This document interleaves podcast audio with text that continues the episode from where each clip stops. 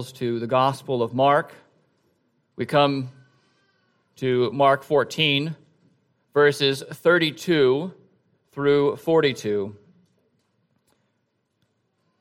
Before we hear God's precious word read, let us go to the Lord asking for his help in understanding this text, in feeling this text, applying this text to our lives.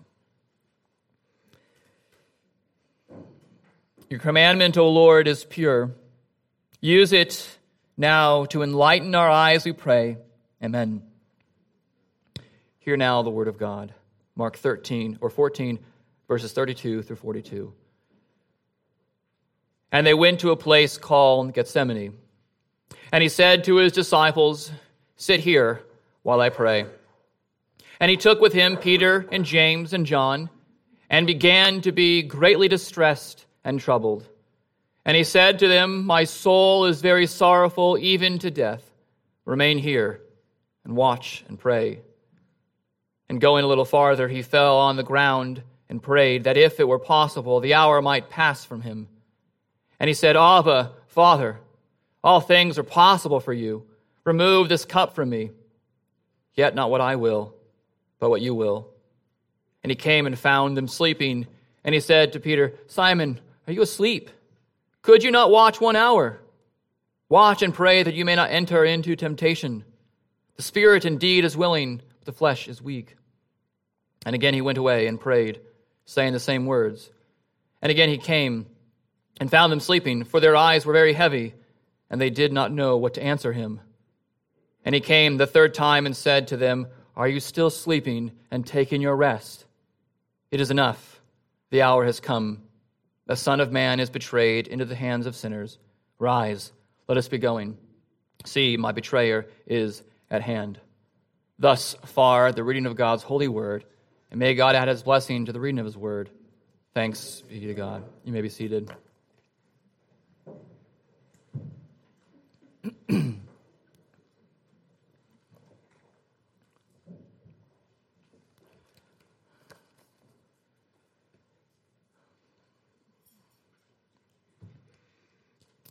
When you hear the word prayer, perhaps many different thoughts come to mind.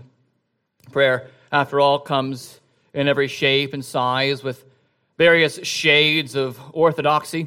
if you're like me, you've heard many prayers, you've prayed many prayers, many kinds of supplications, you've heard many petitions, many pleas to the Lord. I've heard people pray at length with all the passion that their hearts could muster. I've heard people pray with no less passion, but rather simply, Help, Lord. That's all they could pray. I've heard people pray in, in all sorts of tongues. I've heard people pray for God's will to be done. I even heard people pray humorously for what was so obviously not the will of God remember one time in chapel service, I heard a man pray that Chick fil A would be open on Sunday. And he joked that it was God's chicken, and, and so it, the store needed to be open.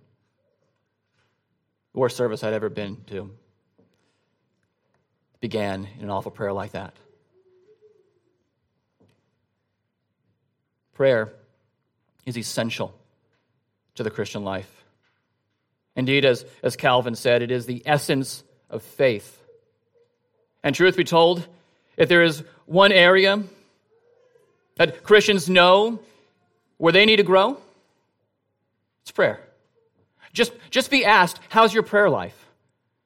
And you know that you do not meet the standard.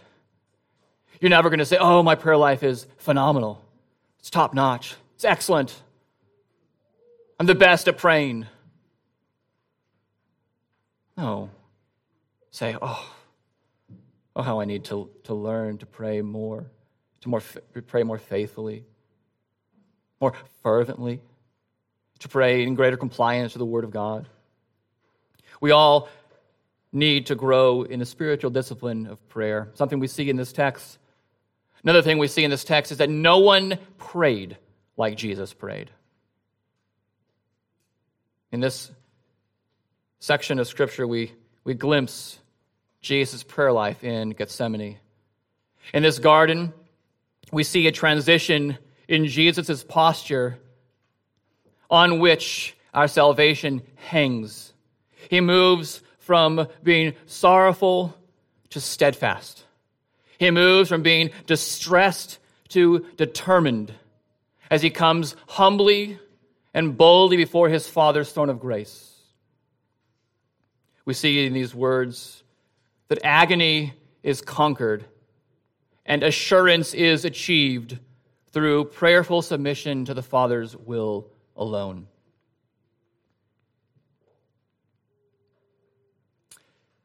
I shudder to proceed in preaching on so sober a text. I've told a few people I've been dreading this moment because of the weightiness of the sorrow that was upon the breast of our Savior and my own inadequacy to bring that about, to communicate even just a semblance of his sorrow. There's no doubt words will surely fail to describe the agony that our Lord underwent that night.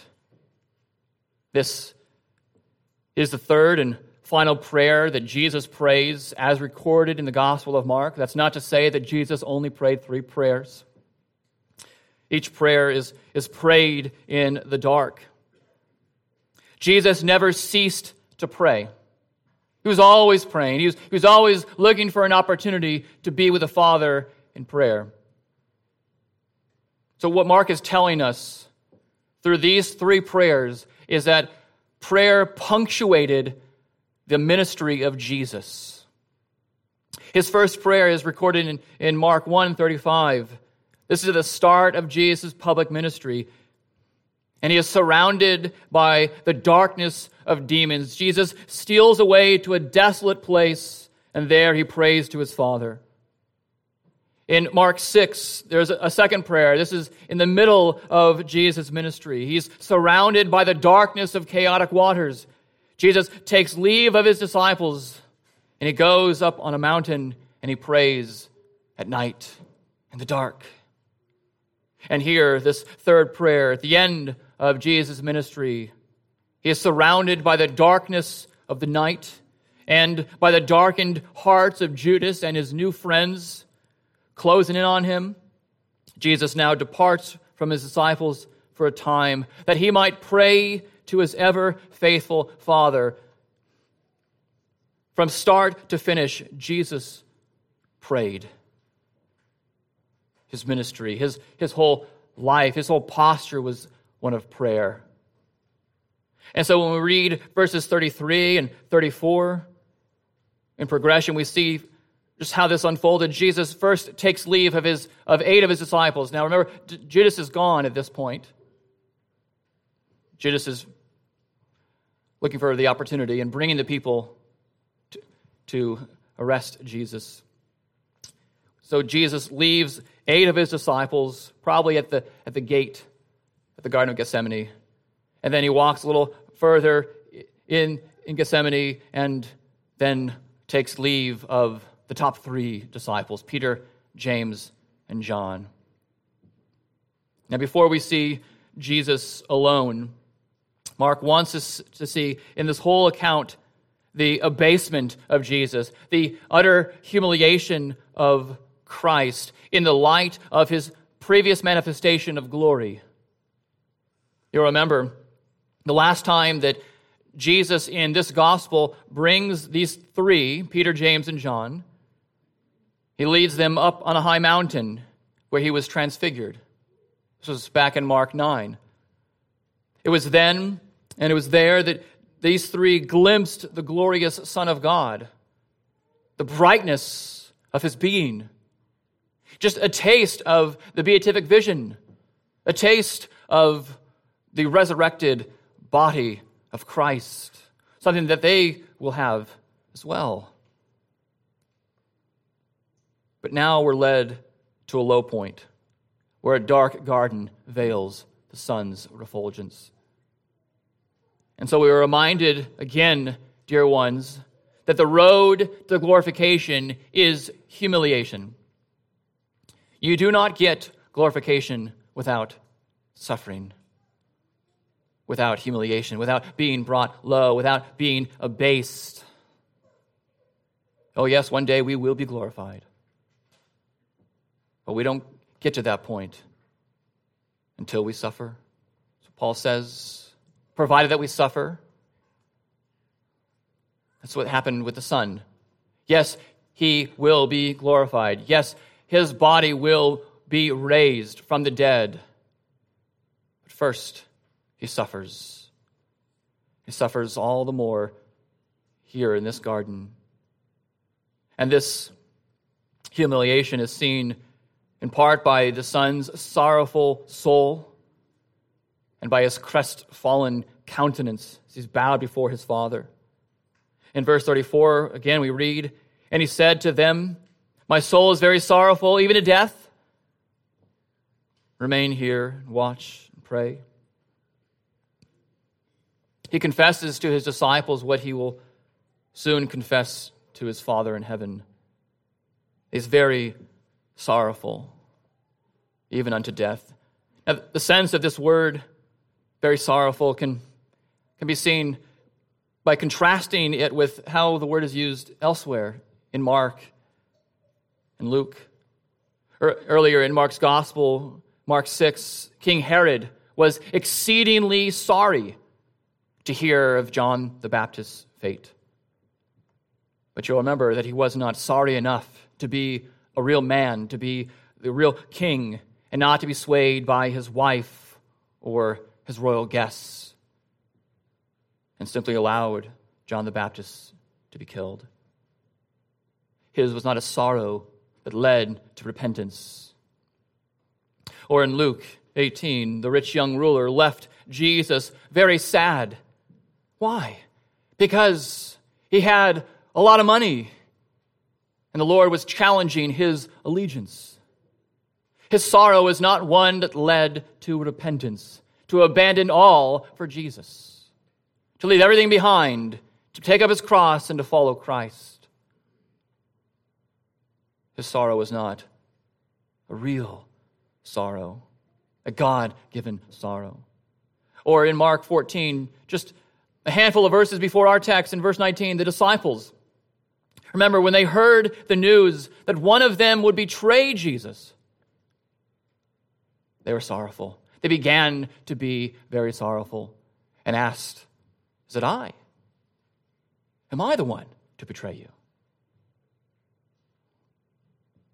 But what are these sorrows compared to the sorrow of the Son? These are the same ones, these disciples are the same ones who, in just a few verses, are going to flee. One of whom is going to deny Jesus three times that he ever knew him. What is Herod's sorrow compared to the Son's? What is this rich young ruler's sorrow compared to the sorrow of the son here in this garden? What's the disciples' sorrow? Pales comparison to what this man, our Lord and Savior, felt, experienced that night. No one has ever known an abasement like the Son. No one has known sorrow like his sorrow.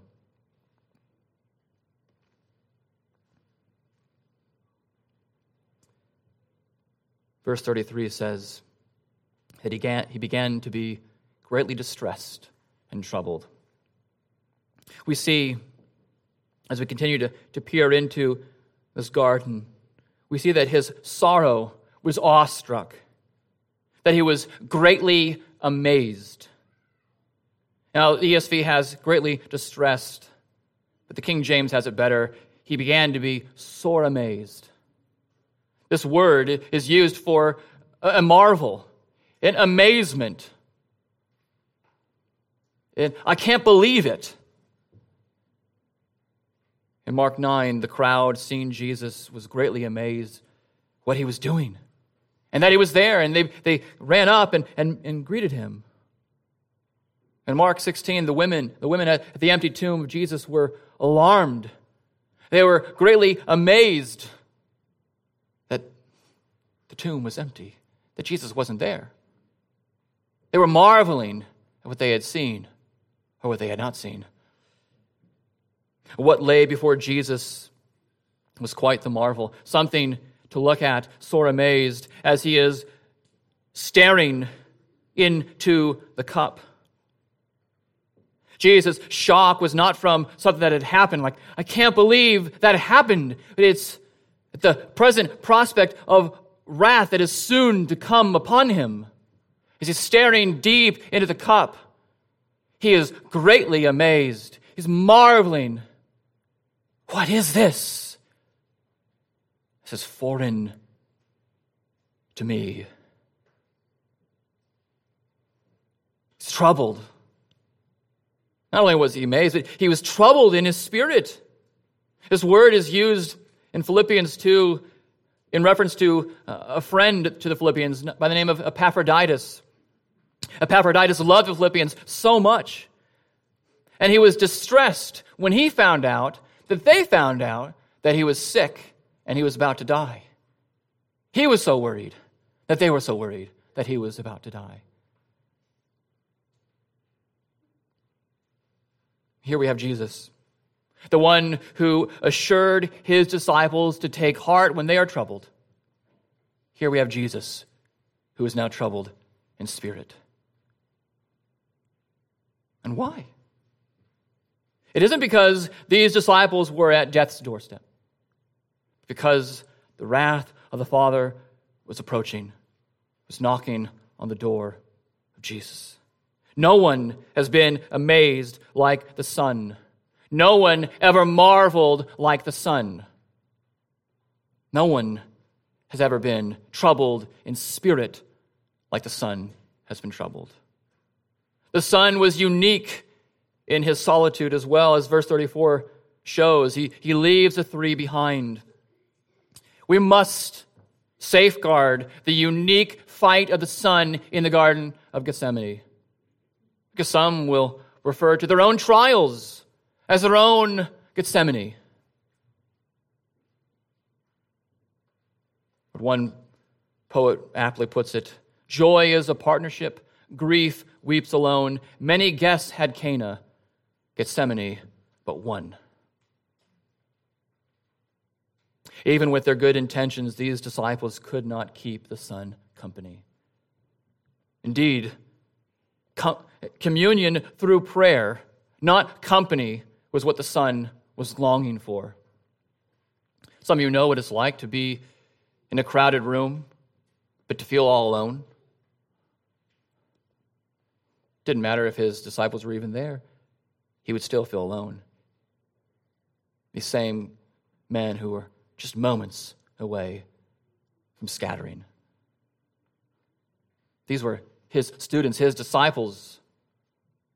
They were not the ones that he rested, they reposed his breast upon. It was his Father, that he, whose will he always came to do, whose presence he couldn't get enough of. He was the one that he wanted to reach through prayer. Being alone might be the, might be the heart's desire of some of us, but lasting loneliness is to be shunned by all. We were made to commune with our God. And that's exactly what prayer is. So, as this son walks deeper and deeper into the garden, he does so waging war. According to Luke, an angel ministers strength to him. But not even angelic assistance could remove the agony that distressed our Savior's soul. No one has been alone like the Son.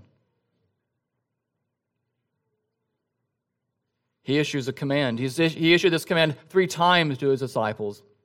We see one of them in verse 38 Watch and pray that you may not enter into temptation. The spirit is indeed is willing, but the flesh is weak. Three times he told his disciples to stay and pray. We don't have to look far to, to, to know the connection between what he had already said in the previous chapter. Be on your guard. Stay awake. Keep awake and pray. Make sure, disciples, that you are not found asleep. Said this over and over again to them in the previous chapter. Be watchful, be prayerful. Sometimes a, a teenager will roll his eyes after hearing his, his parents say, you know, the same thing over and over.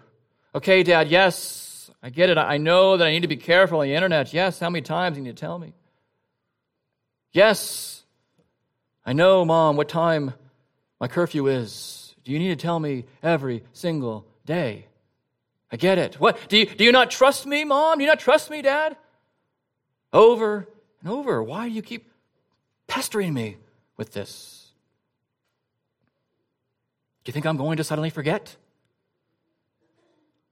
Well, if these disciples could be told on a Tuesday a half dozen times to be on their guard, and then fall asleep and fail to keep watch just a couple days later, then yes, I think a reminder bears being made. Yes, you might forget. And this is a greater command be watchful. The Holy Spirit indeed is willing, but your flesh indeed is weak. Is it any wonder why the great themes of Scripture are everywhere repeated? Praise be to God that we don't have simply a single verse that speaks of His grace, or uh, uh, one verse that speaks of our sinfulness, or of His sovereignty, of, of His plan, of the riches that are found in Christ. But everywhere in Scripture, doesn't matter where you go, it's all there. God reigns. Man is a sinner, and Christ redeems through the power of the Spirit.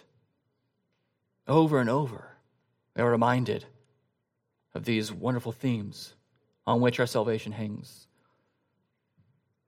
And here is a simple command from their teacher that they have failed to keep. We are reminded over and over that salvation must come. If it is to come at all, it must come from Christ, Christ alone.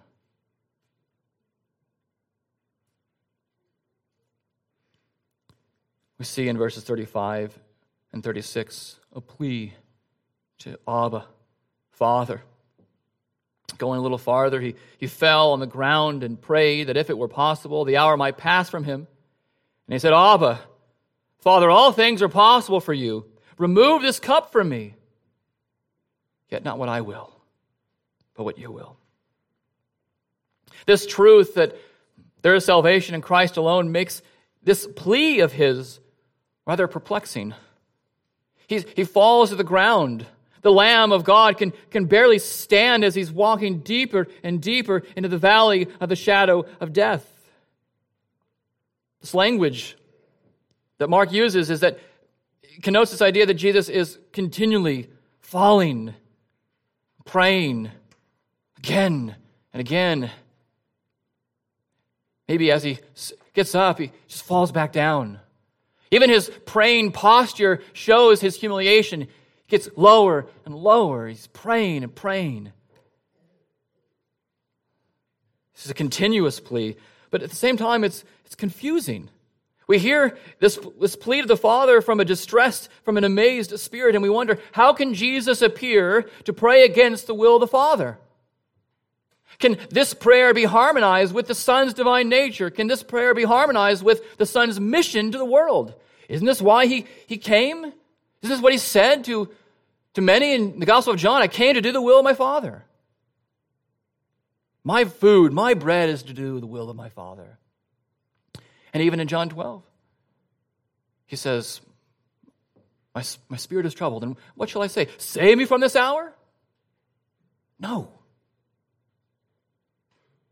And, but the Son, he sees this cup. He is repelled by it.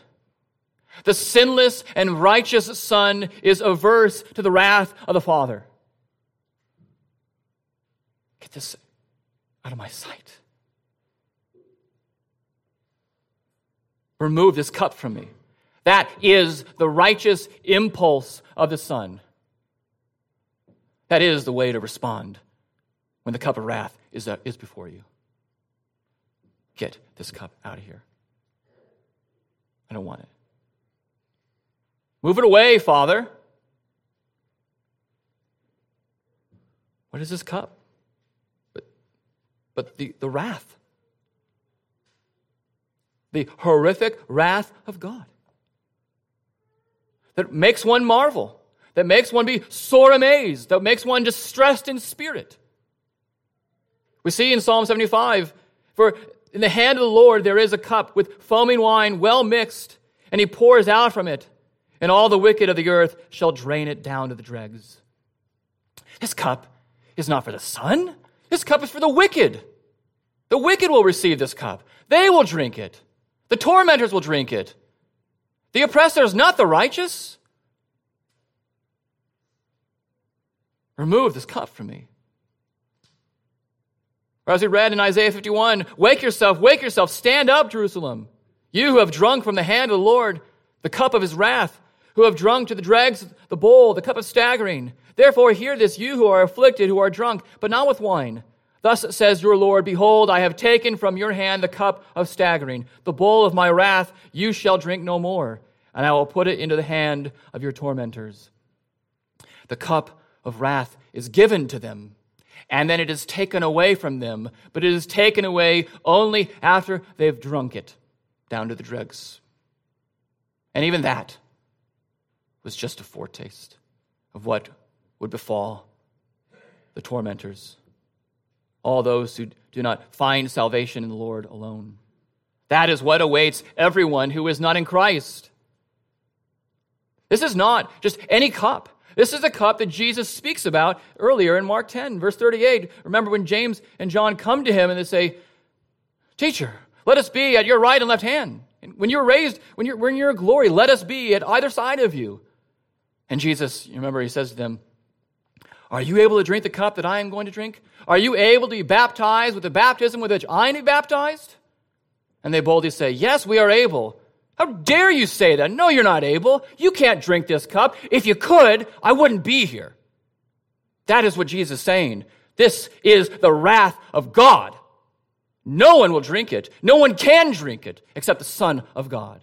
Remove this cup from me. Let this hour pass from me. You see his distressed spirit. See how he's sorrowful. You can see how he, as righteous, would be repelled by this. Get this out of my sight. He dreads this cup because of the wrath that is in it. And remember, dear ones, that this cross was inevitable, but it was no less hard. You can't say, oh, he's just dipping into his divinity and he, he's, he's got this. This is just simple. Easy as cake. It's pie. He's just got it.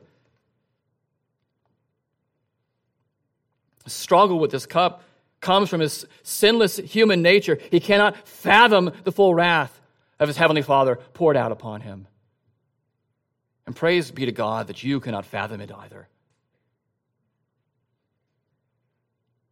Who would not shudder at this doom of wrath? Whose spirit would not be distressed at the sight of the wrath of God? Who would not marvel? Only the proud who boast in themselves you do not really see what's going on here. You get a taste of this as well in, in John 11 when, when Lazarus, his beloved friend, had died. And before Jesus raises him from the dead, Jesus is angry. And we know that the, the text, Jesus wept. He burst into tears. He's also angry. He's indignant at the havoc that death wreaks on humanity. And then he shows that he is the resurrection and the life. Of course, he's going to shudder at the wrath of God. If possible, let this hour pass. Take this cup away. Jesus' faith affirms that all things are possible with the Father. The Son's prayer did not shortchange his Father's prayer, his, his Father's power, as our prayers so often do. We don't pray with the kind of faith that Jesus prays. This phase, this, this, phrase, if it were possible, is used in the previous chapter, just one other time in Mark's Gospel. In, in chapter 13, verse 22, Jesus says that false Christs would perform signs to lead astray, if possible, the elect. But you remember, since we went through that text, you'll remember that it's impossible. It's impossible that the, the elect would be led astray. Not because of how good the elect are, but because the Father will shorten the days for the sake of the elect. So, no, it is not possible, elect ones, to be led astray, to be condemned forever. But neither is it possible for this cup to be removed from the Son, for this hour to pass from Him without drinking the fullness of the cup. It must be drunk. And the Son knows this. That's why he says, Nevertheless, not my will be done, but yours. Not what I will, but what you will. He knows it is not the Father's will, and that's why he negates it. What a Savior we worship, who submits to his Father's will perfectly. At every point, at every turn, he is, his, his will is submitted to the Father's will. I've come to do my Father's will, not my own will. Him I obey. And yes, that means even now in this garden, sight of the wrath. And we know that the Father heard him. In Luke 22, it says the Father sent his Son, an angel, to strengthen his agonizing prayers, not to remove the agony, to pacify the agony, but to strengthen the prayers of agony. And in Hebrews 5 7, it says, Jesus offered up prayers and supplications with loud cries and tears to him who was able to save him from death, and he was heard because of his reverence. The Father heard the Son because the Son was reverent, because the, fa- because the Father loves the Son, and the Son loves the Father. And the Son will do what the Father has sent him to do. Jesus prays again and again and he pleads with his disciples again and again. But though the Father heard his Son, he was silent. Parents know what it's like to hear their children, to know what their pleas are, and not to respond. Certainly not to respond the way that their, ch- their children want them to respond. One commentator says, Father and Son are in this together. The Son will go willingly to his death at the Father's command. The Father will lovingly restrain his rescuing hand and allow his Son to suffer it. The many will find their impossible possibility through this great act. Out of love for the Son, the Father doesn't rescue the Son. as the Son is saying, Father, move this cup away. Move it farther and farther away from me. The Father doesn't use his omnipotent hand to cast that cup away forevermore, but to bring it to the Son's lips, closer and closer. You will drink this. You must drink this. The Lord asked his disciples again and again to stay awake and to pray, but they couldn't. Again and again, his closest friends have failed him. And the son asked his father again and again for the removal of the cup, for the passing of the hour. He who told us to ask, and it will be given, had the cup of wrath given him. He who told us to seek, and we will find, sought the Father, and found silence. He who told us to knock, and it will be opened unto us, had death's door opened to him. No one has pleaded with his friends like the Son did his. No one has pleaded with the Father like the Son has pleaded with the Father. No one has been in agony like the Son. And that means good news for you. His agony means that he is the sympathetic high priest for you. John Calvin says, if, if he had not in his own person felt the fears, doubts, and torments which we endure, he would not be ready, as he now is, to show us pity. Oftentimes, if you're struggling with something, another person expresses sorrow, say, Oh, you don't know what it's like. You don't know the trial I've, I've undergone. You don't know what I'm experiencing. So you can't relate. Well, you, O sufferer, have no idea what your Savior suffered. And that means he can relate to you. And that means he is your sympathetic high priest. Your suffering, as great as it is, light and momentary affliction. As awful as it is, nothing compared to the agony that our Savior experienced. Which means he can bring your little sufferings to his Father. And he can sympathize with you in your weakness. He knows your fears, he knows the torments of your soul. His agony means that he has spared you eternal agony. What does, what does mom tell her sick child that she's, she's handed a small cup of medicine to? You must, you must drink all of it if you want to feel better, dear one. All of it, mom?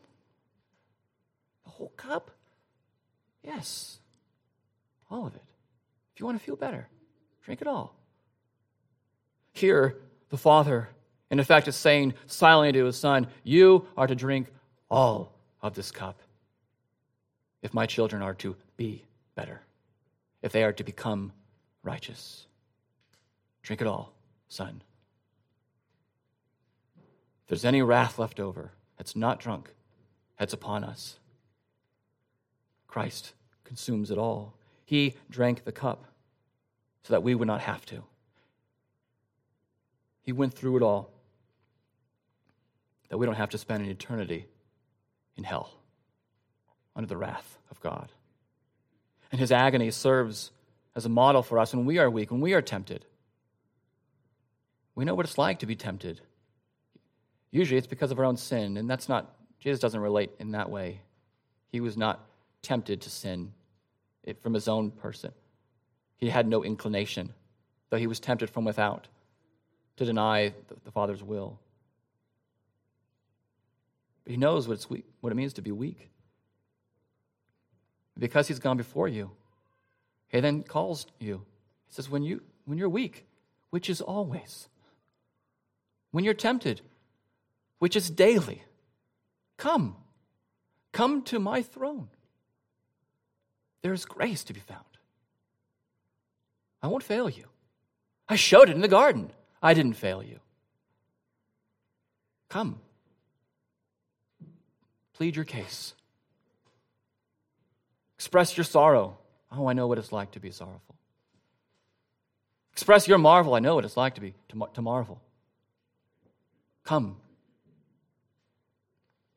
Oh, how words have, have failed to describe the agony that our Lord underwent that night. But words fail also to describe the love that our Lord showed his Father and us that night. Verses 41 and 42. And he came the third time and said to them, Are you still sleeping and taking your rest? It is enough. The hour has come. The Son of Man is betrayed into the hands of sinners. Rise, let us be going. See, my betrayer is at hand. He, he finds them asleep over and over again. Despite the calls to stay awake, finds them asleep. And the language here is essentially Are you going to sleep forever? Are you going to sleep until the end of time? Nap time is over, guys. The betrayer is now at hand to hand Jesus over into the hands of sinners. And the Son shudders no longer. He is no longer distressed in spirit. He is no longer trembling. He's no longer low, though he has that cross to be hung upon. He's determined. Because as the psalmist says, he has quieted his soul. Like, like a weaned child in his mother's breast, so sits the Son. His soul is quieted. He is at peace because the Father has, has preserved his peace, his soul. Now he's at perfect rest. He's steadfast. He's ready to go. The battle for the soul of our Savior was won in that garden through prayer. We see, of course, the prayerlessness of these disciples. Have you tried praying for an hour? It's pretty difficult, especially if you're not guided by, say, a psalm, some, some scripture. It's pretty difficult. If you're just using the stuff in your mind, easily distracted, easily tempted to do other things, to, to perform other tasks. And we're like these disciples. We, we can't even pray for just an hour. Calvin says three of the disciples, the cream of them all, fell asleep like miserable beasts. Just like poor animals, just dog tired, and they can't even get up. Some of us know, perhaps a lot of us here know, what it's like to be without sleep, especially if you had a, a child, a newborn child. And you wonder how, how you'll even get through that night. Or maybe you're, you've been in the field and you only had one hour of sleep over three days. You know the heaviness that's upon your body. No doubt the disciples were, were heavy with sleep. It was, it was in the night. It's not when they were it's not when they are designed to stay awake. But even just, a, just an hour. You can't stay up to pray for your teacher, pray for your rabbi, your, la, your Lord, your master, your Savior. But in Jesus' case, the, the hour was so great, the stress so severe that he couldn't sleep. He had to pray. That was where he needed to be. That was what he needed to do. This is what makes Jesus the better, the last Adam. Adam rejected the will of God, but Jesus has accepted the will of his Father. Adam tries to hide in the garden, but the Son now steps forward to meet his enemy. Adam died spiritually, but survived physically whereas the Son will die physically and survive spiritually. His soul will not be abandoned to Sheol. Adam rebelled. He ushered death into the world. But the Son obeys and ushers eternal life now into the world. It is this prayer in this garden that bridges the gap between the Garden of Eden and the eternal garden, Revelation. Without this prayer, without this success in suffering, we don't get that garden. We don't get that lasting city, that eternity with Father, Son, and Spirit. Thanks be to the Son for his prayer in this garden. Calvin says, We see the inestimable love he bore us when, faced with such a dreadful death, he willingly yielded to it. But supposing he felt no repugnance, and without a word of protest sipped the cup and found no bitterness in it, what would it mean to have redeemed us like that? He loved us to allow the entire storm to break on him. Can you imagine if Jesus just came down and was like, Yep, all right, got it. You're all saved now. The Son was truly human. The Son shudders at the sight of the wrath of God. And doesn't just shudder at it, but says, Okay, bring it upon me. Words have failed to describe the love the Son showed his Father, and the Son showed us that night. We truly do not know how great we have it. And his assurance and his prayerfulness mean so much for us. His assurance in the Father's will means our assurance in God's will. Come what may, our Father is faithful and he loves us. Whatever you experience on earth will not be to the degree that the Son experienced in the Garden of Gethsemane. And if the Father was faithful to his Son, surely he'll be faithful to you. The Son was assured of the Father's power. The Son was assured of the Father's love. The Son was assured of the Father's uh, fellowship. He knew, this, he knew his Father would hear him. Sometimes our God will restrain his rescuing hand from us for his glory and for your good. May we say with the Son, Not my will be done, but yours, God. I don't have the full picture, but you do, Lord. In fact, you've planned it all for your glory and my good. I don't understand it, but I, I trust you. And his prayerfulness to the Father spurs us on to keep praying. Pray that you would not enter into temptation, as the Son says. Pray like you need prayer more than you need sleep. Pray in perseverance Continue to pray. Always asking, always seeking, always knocking. Persevere. I know the temptation will be for you to, to avoid problems by napping like these disciples. It's a temptation of mine. When there's a conflict, there's a problem, just go to sleep. But when I wake up, it's right there. Avoidance is not the answer filling our, our hearts with the truth of God's word, praying that truth back to the Lord. That's the answer. Persevere in prayer. And pray humbly with the knowledge that the Father loves you. And pray with confidence. Through Christ's victorious prayers, you will receive grace. He went before you and He is in heaven right now, interceding for you as you pray to Him. Let's pray. Your precepts, O Lord, are right. Use them now to rejoice our hearts. This week, we pray. Amen.